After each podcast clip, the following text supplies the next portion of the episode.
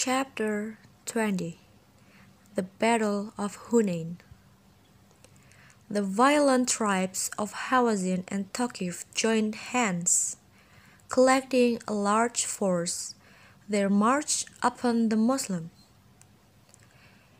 In order to enable them to pursue their hosti- hostility to the bitter end and to inspire their own ranks to desperate deeds, they had brought their families with them. On the sixth of Sawal, a pitched battle was fought at Hunain, about ten miles from Mecca. The Hawazin and Thaqif had taken up vantage positions. They almost took the Muslims by surprise, attacking them in the early hours of the morning. They fought in a spirit of desperation. The Muslims first lost ground and their defeat and their defeat seemed imminent. At that time, a cousin of the Holy Prophet named Abu Sufyan ibn al-Harith was holding the bridle of the Prophet's horse. As the Prophet was witnessing his people's retreat, he called, he called out to them, Where are you running off to? but nobody was paying any attention to him. The Prophet then told his uncle, Abbas, to call the Muslims back.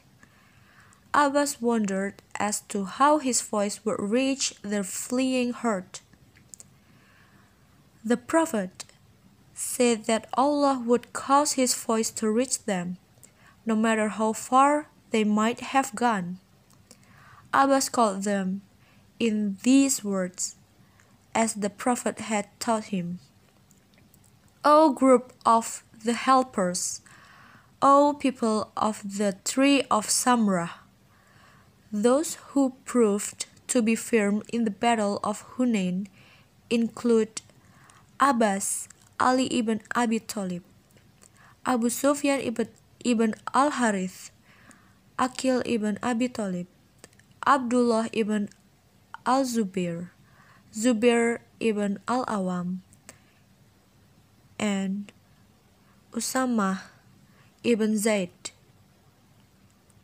Al-Halabi remarks in Al-Sirah Al-Halabiyah that only four persons remained with the Holy Prophet, three of whom were Hashimites, i.e.,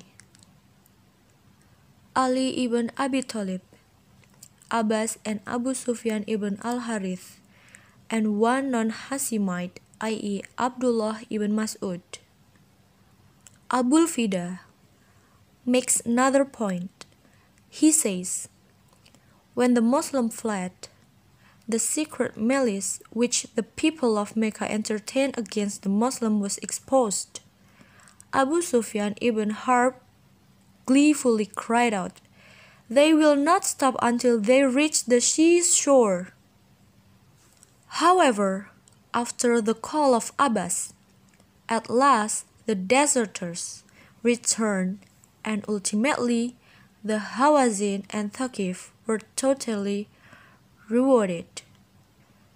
The Thaqif took refuge in the city of Taif, but the families of the Hawazin with all their flock and herds, fell into the hands of the Muslims. Ta'if was besieged, but the siege was lift, lifted in a day later. The Hawazin approached the Prophet and besieged him to restore their families to them. The Prophet answered them that he could not compel his army to forego all the fruits of victory, and that if they wanted their families back, they would have to forego their worldly goods. To this, The Hawazin consented. On the next day, on the advice of the Holy Prophet, they approached the Prophet and repeated their request.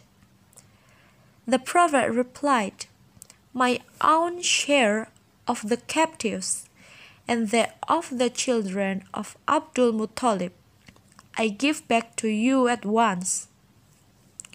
The army followed suit, suit and 6,000 people were set free. The Hawazin were so overwhelmed, overwhelmed by his generosity that many of them accepted Islam there and then. The spoils of the war, which consisted of 24,000 camels, 40,000 goats, and a considerable quantity of silver, were distributed among the army.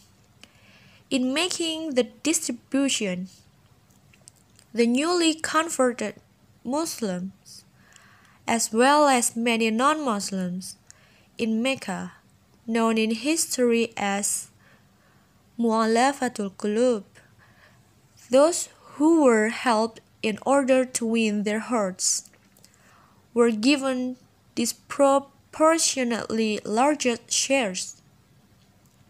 Some Ansar consider this as an act of partiality, and their discontent was reported to the Prophet.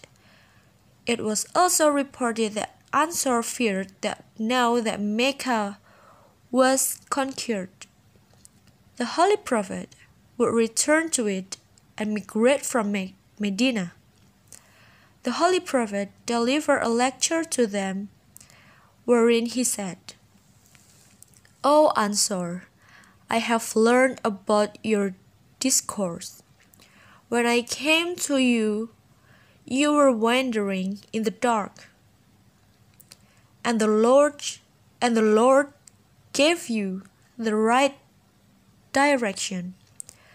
You were suffering, and he made you happy. You were enemies of one another, and he filled your hearts with brotherly love and concord. Was it not so? Tell me. Indeed, it is even as you say, was the reply. Lord and to his prophet belong to the benevolence and the grains and the grace. 9. By the Lord, continued the prophet, but you might have answered my question, and answered truly, for I would have testified to its truth myself. You came to us rejected as an impostor, and we believe in you you came as a helpless fugitive, and we assist, assisted you. You were poor and outcast, and we gave you asylum, comfortless, and we solace you. O Ansar, why do you disturb your hearts? Because of the things of this life? Are you not satisfied that others should return with the flocks and the camels, Will you go back to your homes with me in your midst?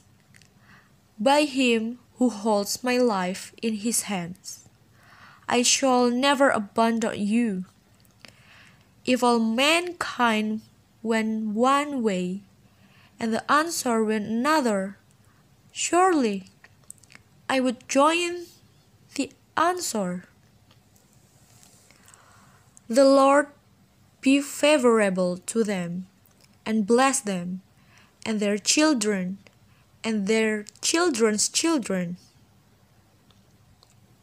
At these words, say the chroniclers, They all wept, they all wept until tears ran down their beards, and they all cried with one voice, Yes, prophet of God, we are well satisfied with, with your share. Meaning, the presence of Holy Prophet in Medina. Thereupon they retired happy and consented. Muhammad soon after returned to Medina.